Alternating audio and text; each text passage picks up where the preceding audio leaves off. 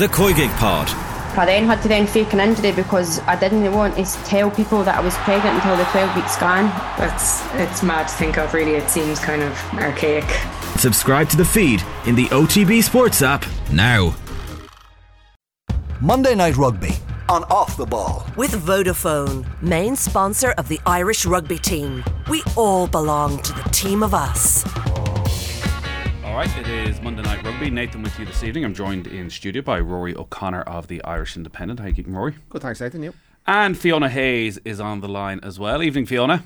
Hi guys, hi Rory, how are you? Hey, Fiona. We'll get to the provinces in a moment, but I, I want to start with the big breaking news from late, late last night uh, that Eddie Jones is back as head coach of Australia.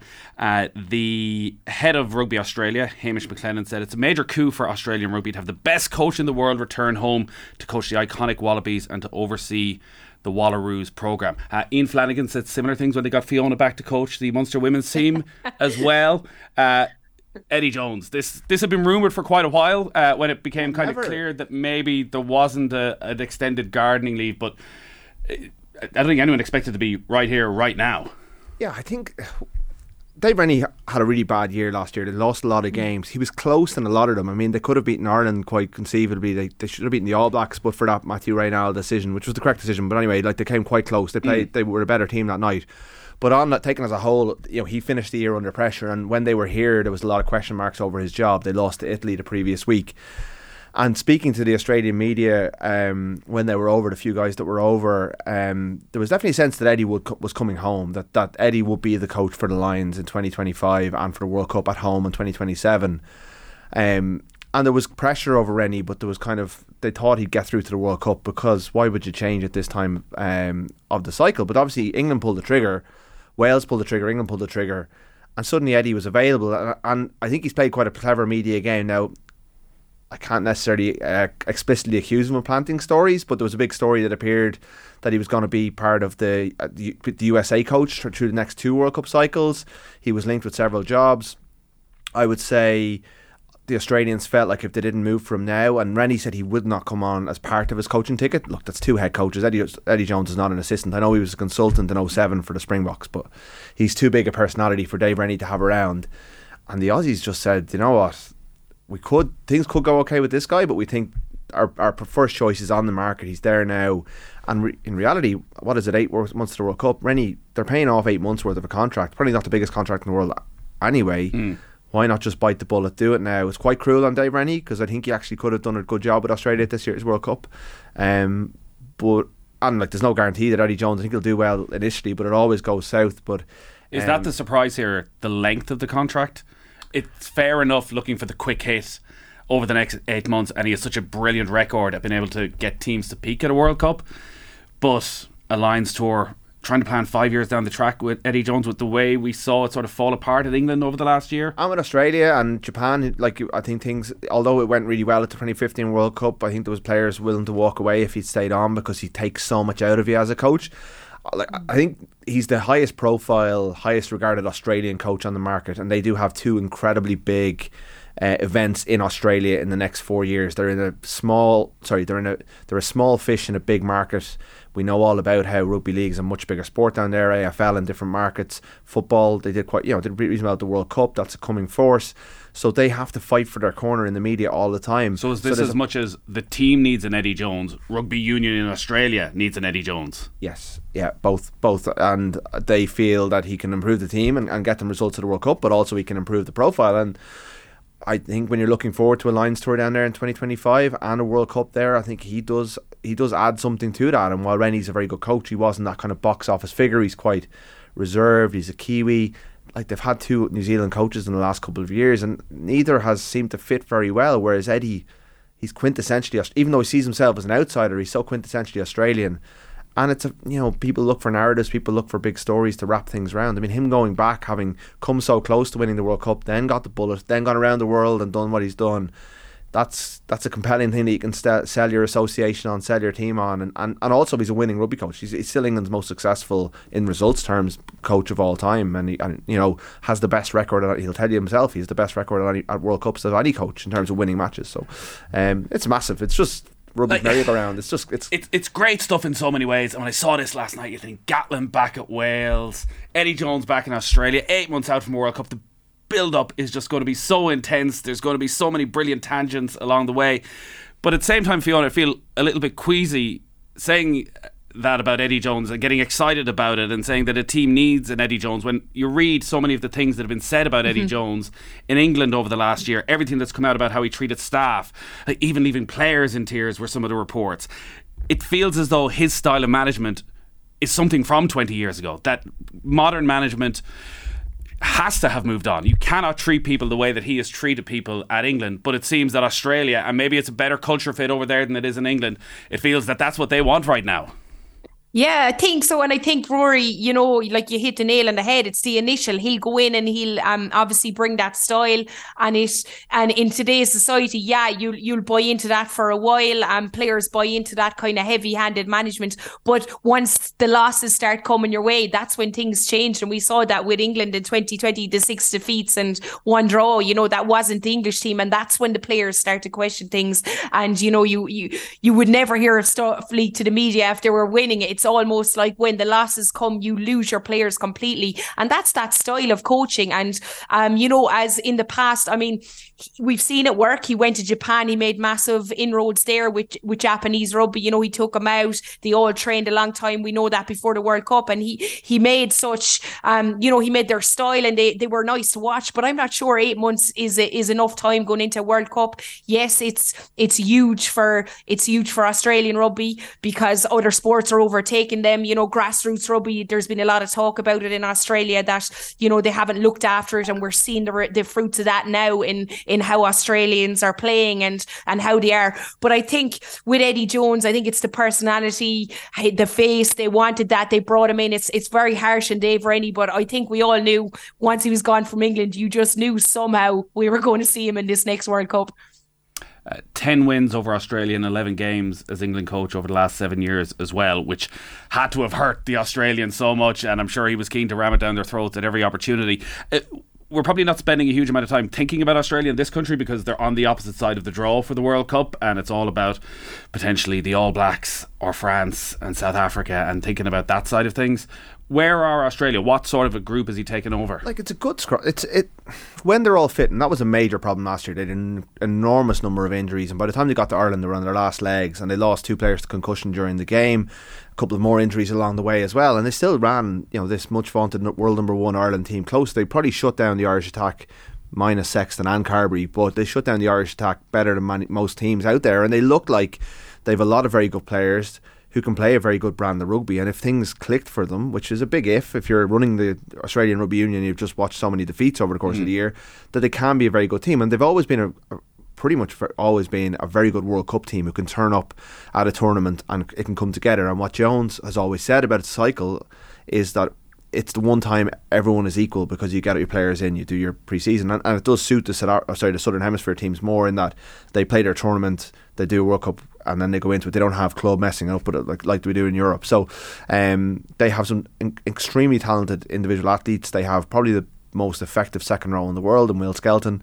Um, like their profile is very good. If they get a coach who can get them very organised, and, and Rennie, I think, was someone I thought could do that, but it just didn't click with them. But Jones has a lot of raw materials to work with. If he can, it's it's a big ask, but he's not the only on that side of the draw. The three biggest teams probably, uh, maybe Argentina as well. But three of the teams have just changed their coach, so it's not like he's at a disadvantage against England and Wales, who he'd likely likely meet, who will meet along the way. Um, and Argentina, like Cheika is not in Argentina that long either, so it's you've got this one sided draw that's incredibly settled and all building four year cycles. New Zealand's had a bit of change, and all the best four best teams in the world are on there. And the other side of the draw, you've got chaos.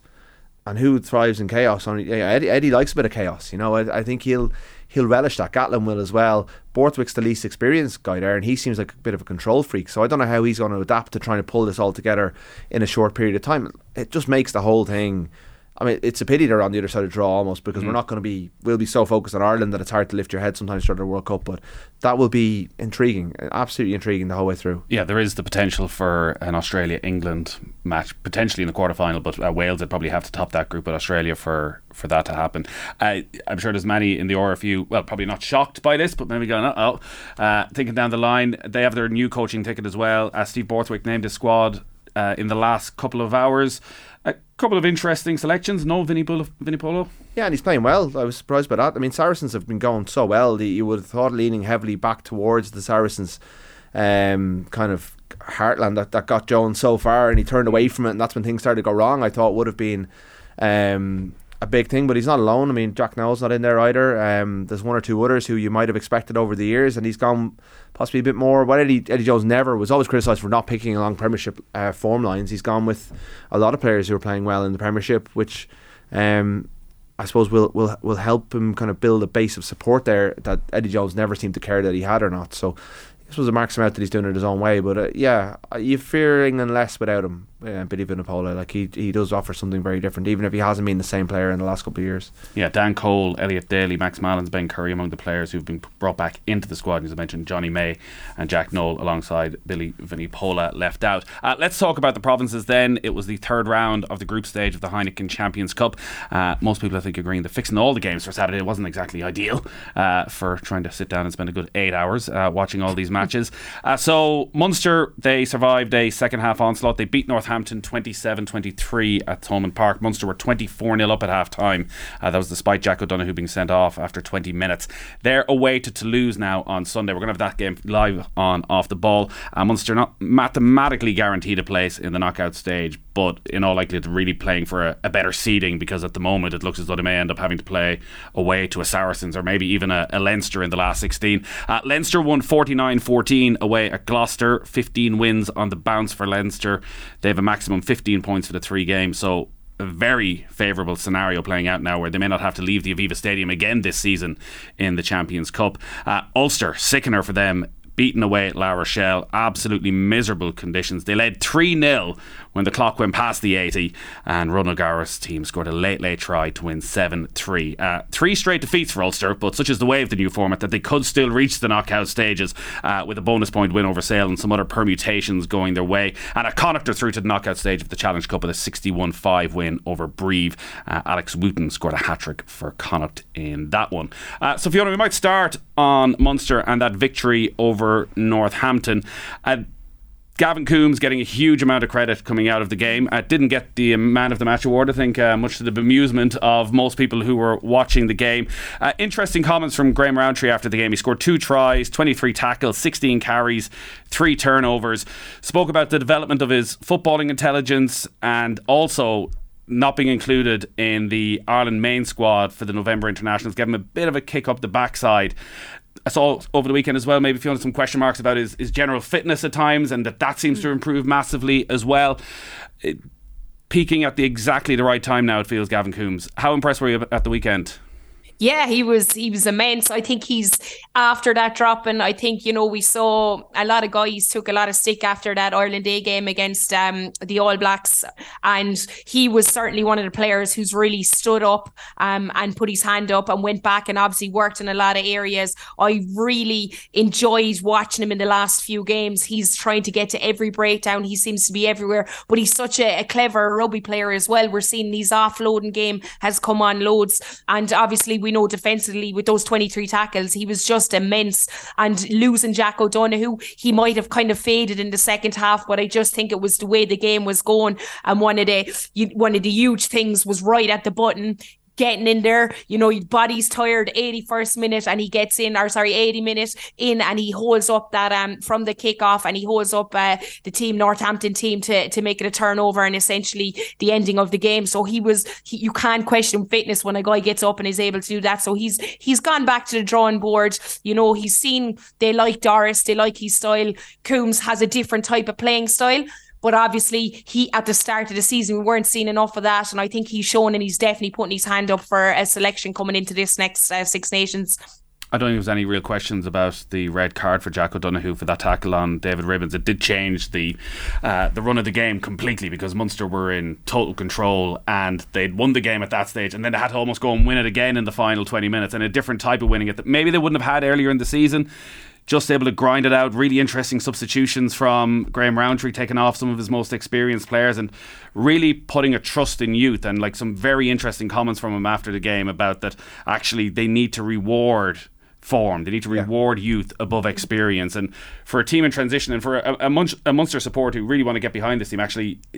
they're the right comments that people are going to get behind that and support that and, and give them be patient with them. I think that's bravery that, that will be will be recognised by fans and rewarded with more patience because look, Munster may lose and Toulouse at the weekend. They may end up having a really difficult away game in the, in the last 16 and, and it might not take them any further. But by doing what he did in terms of leaving out Conor Murray and Keith Earls to start with, then taking off Carbery before he took off, you know, leaving Crowley out there to close out the game. He's he and Mike Prendergast and, and Denis Leamy are showing incredible faith in the young players that the Munster fans have had for a while, they're now being shown almost that these guys are ready and that they've been ready for a while and that look, Van Graan was much more conservative and, and, and wouldn't trust them. He would always think that the experienced guy w- would get them to the line. Rowntree is saying, no, these, this is my team now. This Just because you've done it three years ago or five years ago or over the course of the next decade, what I need is the player who's playing well now, and I'm going to back him. And can you imagine the message that sends to a Jack Crowley or, or, or any of the other players who's being backed in, in that way? I watched, we had the um, rare opportunity to watch Munster's training last Tuesday, and they had three backlines running, um, and we were sworn to secrecy on it at the time, but we, we could see that Murray wasn't involved. But the backline he was part of was him, Ben Healy, Rory Scannell, our international, Malakai Fekitoa, uh, all black, um, Zebo was on one wing. Uh, Pa Campbell, who's the next big thing, a fullback, was a fullback, and I, I, can't remember who the right winger was.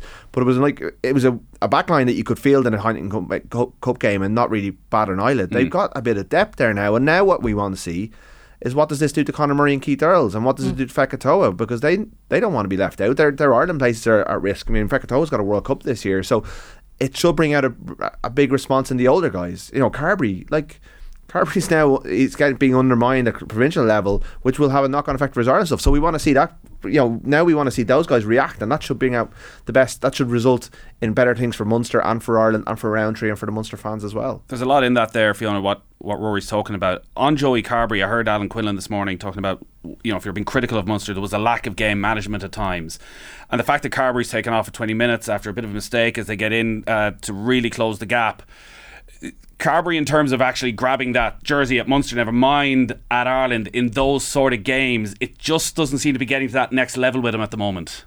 No, he doesn't seem to be kicking on, and it's it's kind of as you said earlier, crunch time. It's crunch time coming into Six Nations. We'll see kind of a clearer path and selection. I think when it's coming into the World Cup, so these guys need to be putting in massive performances. I thought he handled the the first half really well. Um, I thought he controlled it. I thought um the two guys outside him, you know, they're trying. He's trying to build up a partnership with Crowley. So you have to remember there's been a few changes in there as well, and I thought he controlled that. But obviously after the the red card, um, he probably probably wasn't using his forwards as much as he would have liked to. You know, he was trying to take the pressure off them a little bit, and we saw him, him taking off. But I also think it's it's kind of from Rowntree, it's having faith in Crowley to, to put his hand up and step up and and let him in there and get Scannell on in the centre, who he knows do who he knows does a job. You know, from the bench, whether starting, we know what Scannell can bring. But it's showing now that these guys are are capable of of in the high pressure, intense moments being able to come on. And Crowley took reins, and you know he he obviously scored that penalty as well, which was a pressure situation. So I think although Carbery, you know, he I thought he controlled the game at times in the first half, maybe let a few, things slip in the second half. There's definitely a lot of pressure coming on as well from that Ross Burns side of things because he's starting to come into form and we know exactly what he can do from the boot as well. Uh, there were quite a few articles about that open training session you were led into, and uh, what was the line? Was it chaos games? The way they described the training session and the intensity that they're trying to bring to those sessions and make them as game like as possible. There was a real intensity in that first 20 minutes from Munster, and you know some of the players that are, are starting to stand out. Shane Daly was on the show a few mm. months back, and he was really interested in talking about you know a young guy like him and the challenge that he was now facing coming in under Graham Rowntree compared to Johan van Graan. That like him playing in the back three like it was basically a kick chase game. So that's his first experience of senior rugby, of Munster rugby, is that this is what's expected. And now he's getting the ball in hand and actually having that at training every day. It's going to take him a little bit of time to get up to that sort of speed, that sort of chaos Yeah. that will come in these sort of games. Did we see from him at the weekend actually that those younger guys are fully starting to understand the demands of playing at this level on a consistent basis? But I think they also they have ownership as well. It's their team now. That I, I we talked to Calvin Nash before November. He didn't play in November for, for Ireland, but he was in part of the squad, and he was talking about how he always knew, no matter how well he played when he was given a chance by Van Graan, that he was going to be gone the week later because the, guy, the, the lads are back. Whereas now it's their team. Like Shane Daly's making big defensive plays at pivotal moments. And look, I'm not saying he wouldn't have done it anyway, but now he knows he's probably going to play again next week. This is his journey. Like you know, he is on. He is not going to be cast aside for someone coming back from Ireland camp next week. If our, if Munster go all the way in the Heineken Cup, he's going to be on the wing as long as he keeps playing well, and he knows that. I think the pace of training and the pace of play is going to stand to these players when it comes to international selection. We see what Leinster are doing. They're playing incredible rugby at incredible speed, and for all that Gavin Coombs is playing well, Caelan Doris is on another another level mm. altogether. But for Coombs to close that gap, he needs to be doing this on a daily basis. And I think the Munster players, if they're training this way every day and they're playing this way on weekends and their, their attack is starting to click, they were definitely moving ahead of their rivals in Ulster and Connacht and they're closing the gap on the Leinster players, albeit the Leinster players are still operate accelerating at a fairly decent lick. Um, but it's definitely going to do them no like a Daly I think will be in the Ireland squad. I think he's playing very well. Nash got a lot of uh, admirers in the Ireland squad. I think his tr- the way he trained in November is going really well. So these players like Casey starting ahead of Munster, ahead of Murray at Munster, he's got to be in the frame now to be reserve for at number 21 over in Cardiff in a couple of weeks' time because he's starting for Munster. Coombs, I think, is going to be back in the Ireland squad, having been ditched during November because he's playing so well. He's got another job to do to try and get ahead of Ryan Baird, Caelan Doris, even Peter O'Mahony, but still, he's in the frame again. So th- the way they're training, the way they're playing, is definitely enhancing their chances of playing for Ireland.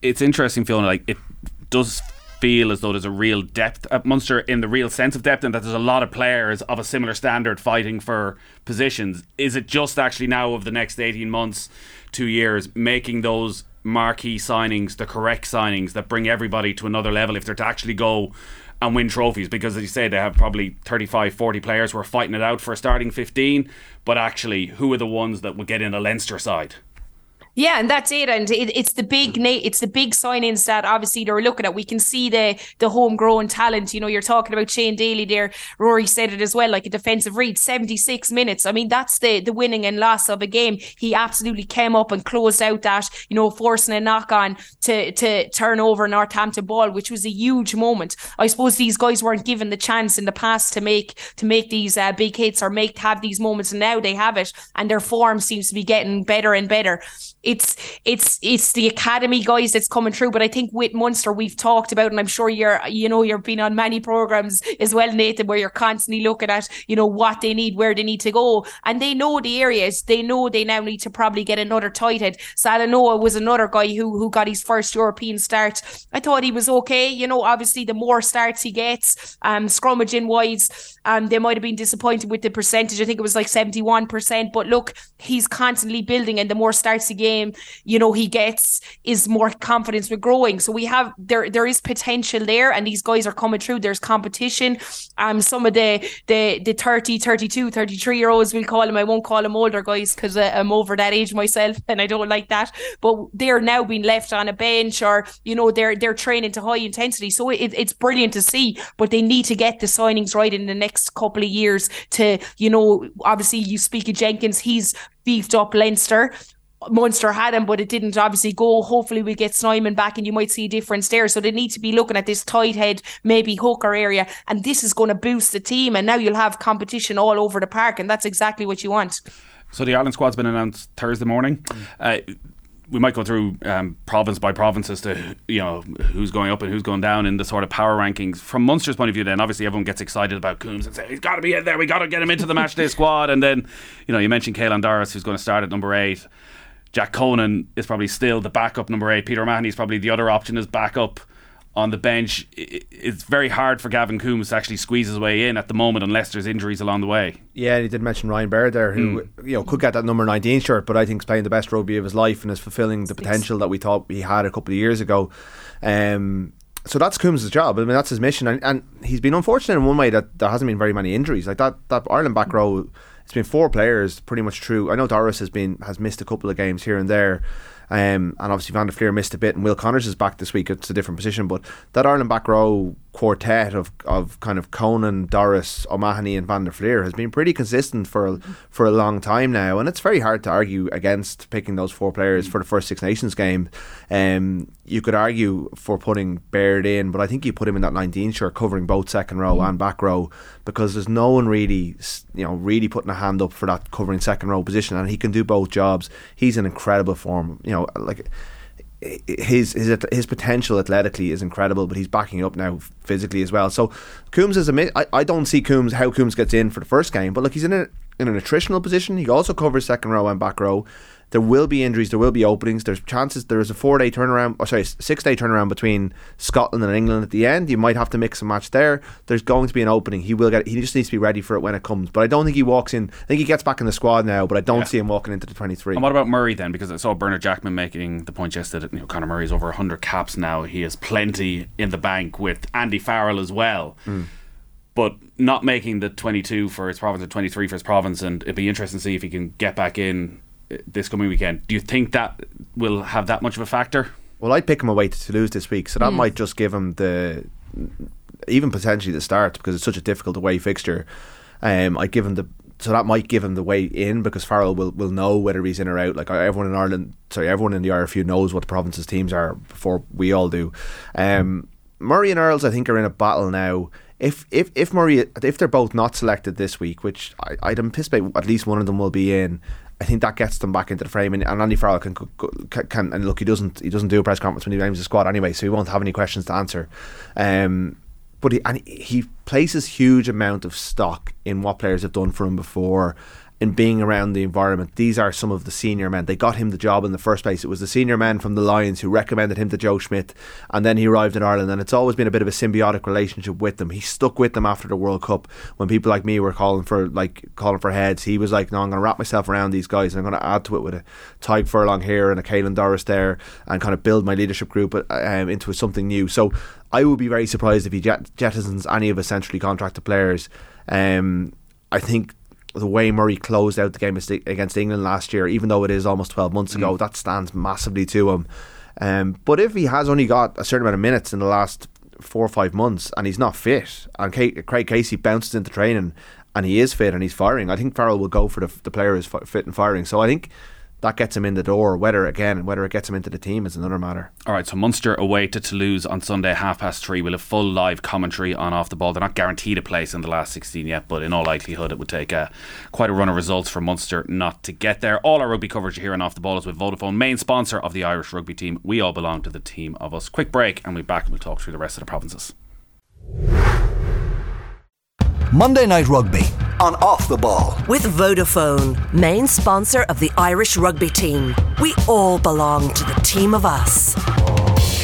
Welcome back to Monday Night Rugby. Nathan with you this evening. Rory O'Connor's in studio. Fiona Hayes is on the line as well. So Leinster won 49 14 away at Gloucester.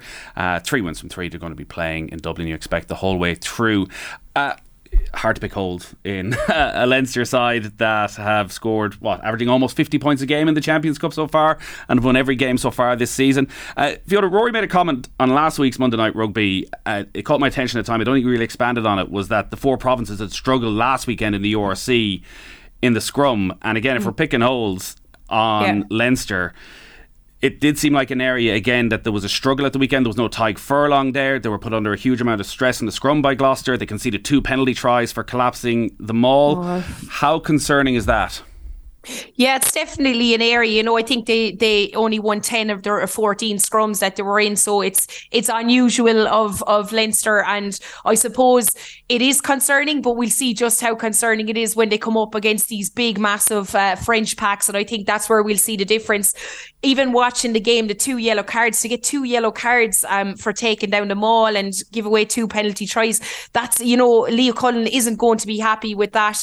Obviously, we know what they can do in attack we you know the, it's magical watching what they're going to come up with with their five meter or ten meter taps. You know, this is the way the game is gone. You're wondering what they what what's going to who's going to pop up where. We saw a lovely one with Larmer coming in off that side as well. But look, it's it's an area you go back to the drawing board. You take your win on on attack. They're they're excellent to watch. I mean, Osborne was was outstanding, you know, in there, and he, he's he's been brilliant the last few games. But you're as a coach, you're going to pick holes in in what needs to be better. And I definitely think Ala Alatoa, I thought he started well, but he seems to be under a lot of pressure um, at tight head in these big games, and they seem to be turning over a lot of ball at scrum time there was a lot of experience in that Leinster pack. Porter, Sheehan, Ryan it was probably their first choice back row as well. Is this pretty simple that if Tadhg Furlong's not there and Jason Jenkins isn't there, that Leinster in all likelihood aren't going to win the big knockout stage games? They need them fit. Well, I, I mean, no, I don't think that's simple. Uh, you can't say that because even. I mean, they still won by however many points they won by, and, and they're they're able to they're finding ways to win these games. Yes, La Rochelle, Toulouse, um, Saracens will be looking at this, and I'm sure they're uh, quietly kind of just filing away, doing a putting putting together a Leinster file for whenever they, they need it of strengths and weaknesses. But there's a lot more strengths than there are weaknesses. So even you know with the difficulties that they're having, they can win games. But you, you what might where you would be concerned, and it's hard to be concerned in any way we got Leinster. The only thing we know is that we've been here before with them, and they haven't got the job done. Mm. Is that when you're winning every week and you're winning by that much, how how seriously do you take the coaches in your Monday morning meeting when they're telling you you need to improve on things? When you're going, well, like you know, human nature is to say, well, we won by we just won by forty points. I'm the again. coaches and you're the players in uh, this scenario. I yeah. just come in criticising. You're going, we just scored fifty points. That's, What's the problem? You know, and like you do have to be ruthless and you say the right things, but there got to be a little bit of you that slips into a mindset of going you know, we're fine. You know, we're, we're yeah. we I mean, we're hammering everyone, and then you come up against the one team, or things don't quite work for you on the day, like a La Rochelle, like a Saracens, um, and, and or like the Bulls, which was the most alarming of their recent defeats. But they, you you would think that those lessons have been learned at this point, and when they get Jenkins and Furlong back, and we don't believe that they're long term injuries. Yeah, where is Furlong? Furlong, I think it's just been basically kept for the Six Nations. That you know, if they really needed him, they could they have him, but they can get through these games. And there's obviously a bit of a concern that he, ha- seems to be having quite a lot of niggles around the same areas. But in a World Cup year, I've, I have a feeling that the IRFU are just managing him quite stringently in, in that regard. Jenkins did his hamstring just before Christmas. I think he went home for a little while. Um, I would say we'll see him back after the Six Nations when they, they really need him during during that run in. Um, so it's hard to be concerned about Leinster, but like we do have to hold them to the standards they're setting. They're the only team with 15 points from three games. Mm. They're walking through every opponent, every picture that's presented to them. They have an answer for it. If they don't get it done this year, it's it's just a major disappointment. It's it's failure is a very strong word, mm. but at this point, they've only got one Heineken Cup in 10 years. And they're the best team in Europe on paper. They're the best team in Europe on based on their performances. They've got to get this job done this year. Um, it may be harsh, but the levels that they're at are just incredible. You know, Gloucester just looked like they never played. Looked like they're playing a different sport to Gloucester. You know, they looked like they walked the Premiership in their sleep. And every couple of weeks, Fiona, a new star is born at Leinster. This time it's Jamie Osborne, 21, first ever start in Europe. Took his first half try really well. Leo Cullen was talking afterwards about his versatility. He's another player who's going to be touted for an Ireland squad maybe as soon as, as this week. Uh, what were your thoughts on his performance?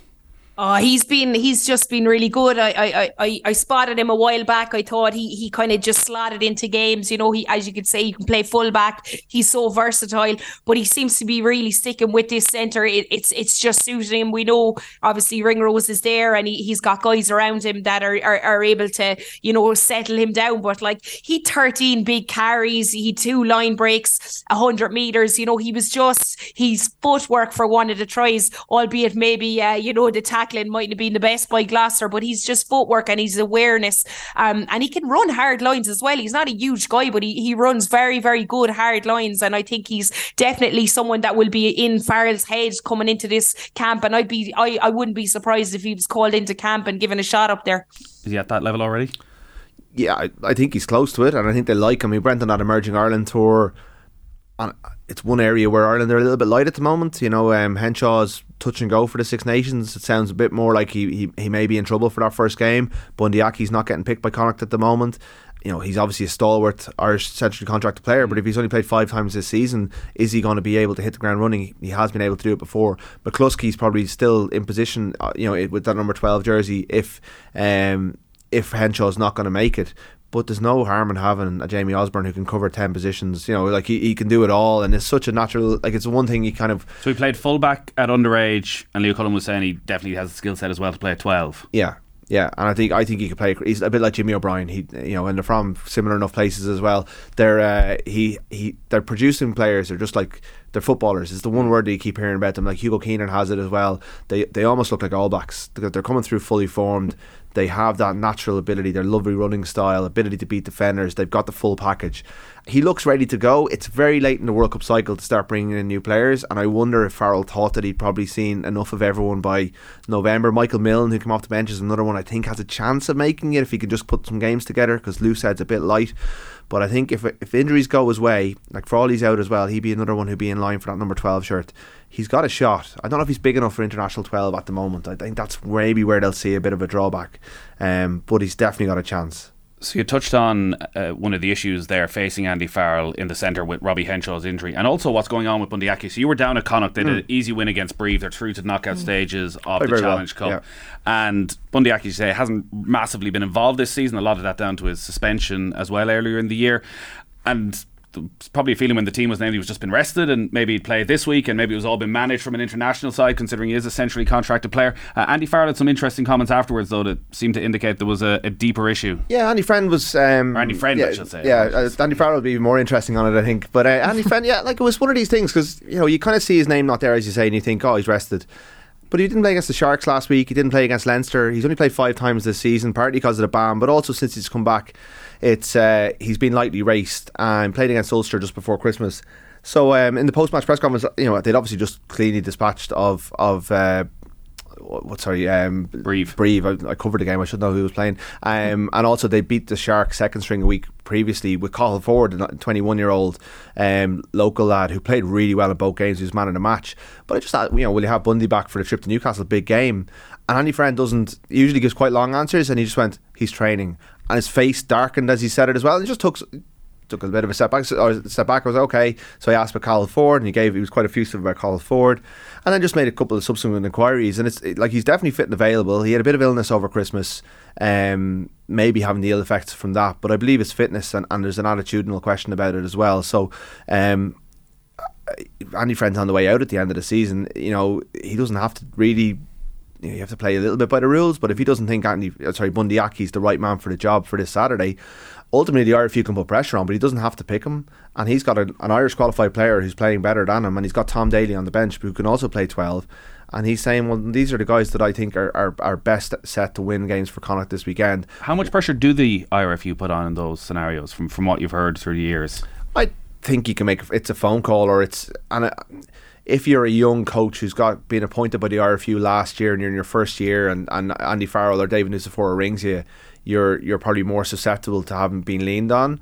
Um, and there have been coaches who would have been seen as being quite friendly to the IRFU in that regard over the years. I think Andy Friend is very experienced. You know, he's a friend of David Nucifora's, or you know, he came over on David Nucifora's backing. I think they have a good working relationship, but I think he's well able to say no, especially when he's he's effectively retiring at the end of the season, and he wants what's best for Connacht and what's best for for his team. So he's well able to say, you know, I, I'm not picking him. Now there's every chance that he could play this weekend, that he could be involved to some degree.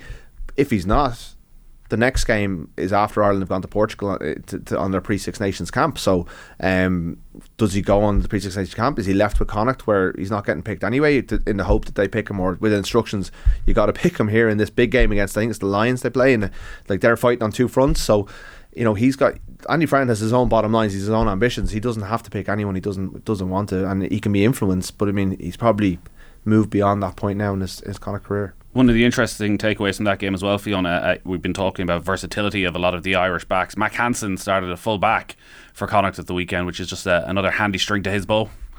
Yeah, and he, he was he was very good. Now it's hard to tell against Brive, but I just I, I I thought that game was just really exciting to watch. I know they didn't really offer much defensively, but the offloading by Connacht was immense. I thought Hansen, you know, he's he's constantly looking to set people free. He had some love Jack Carty crossfield kicks, but I think that's the thing. I think players are, are asking to play in positions. They want to show Andy Farrell, you know, the versatile nature of their game. And I think that's what's going to get him into these World Cup squads. It's saying, you know, when when you're talking to a head coach, you're saying, look, I play wing, but look, I've played a couple of games for Connacht there at full back, or it's the same when you're playing 12, 13. Crowley can offer you full back and and 10 as well. So I think this is the way it's going.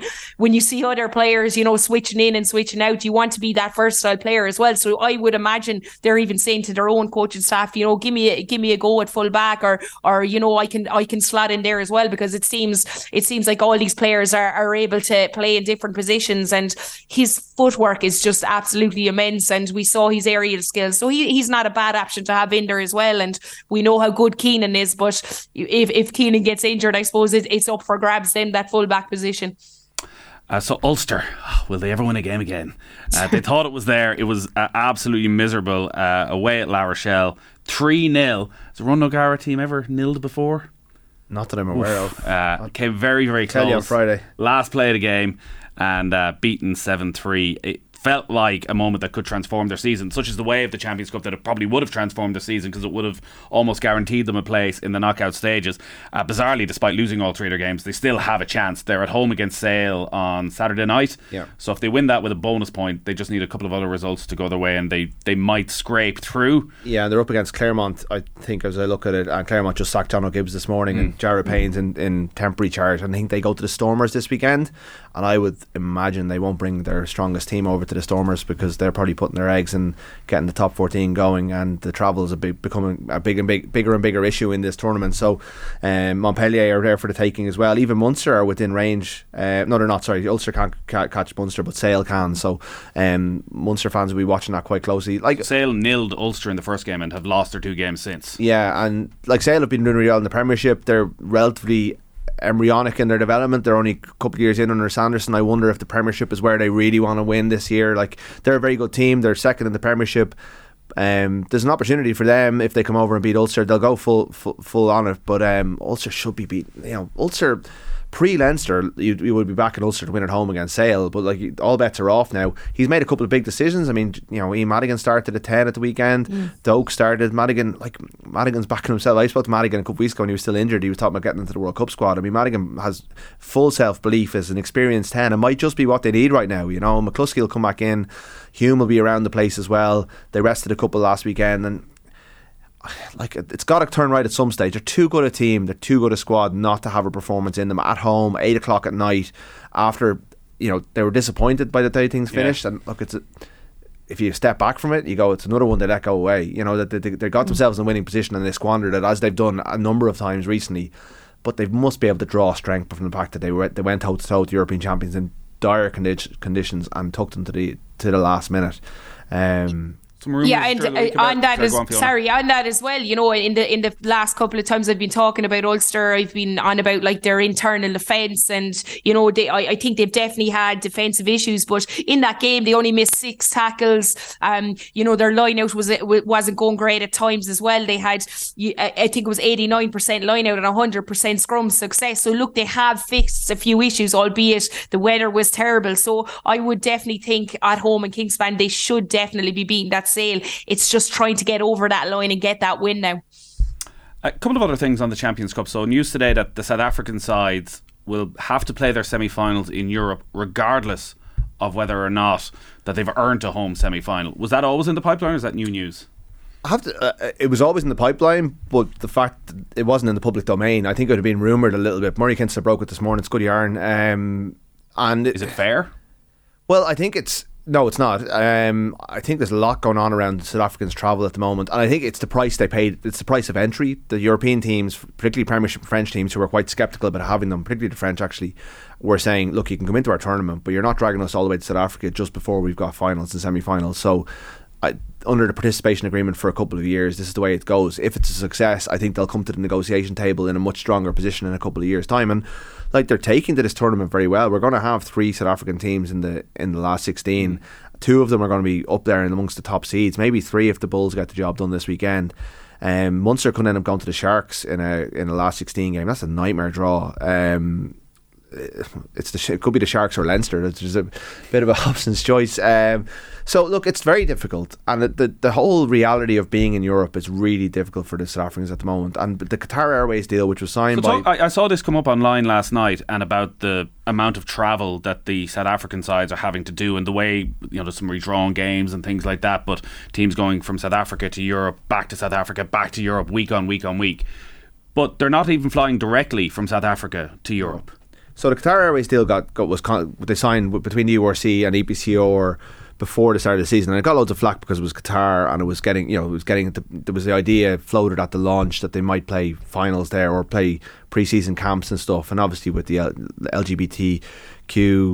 Um, Plus law- laws there that would be unwelcoming to some of the players who played in the tournament, and that was the thing that got most attention in the World Cup and all that sort of stuff was in the news. But actually, the smaller part of it was actually that like the, the European teams don't necessarily have to use them, but the South Africans do because the, their union signed. It's a partnership between E EPCR or URC and the SARU, so they have to go via Qatar, and they're also going uh, economy class.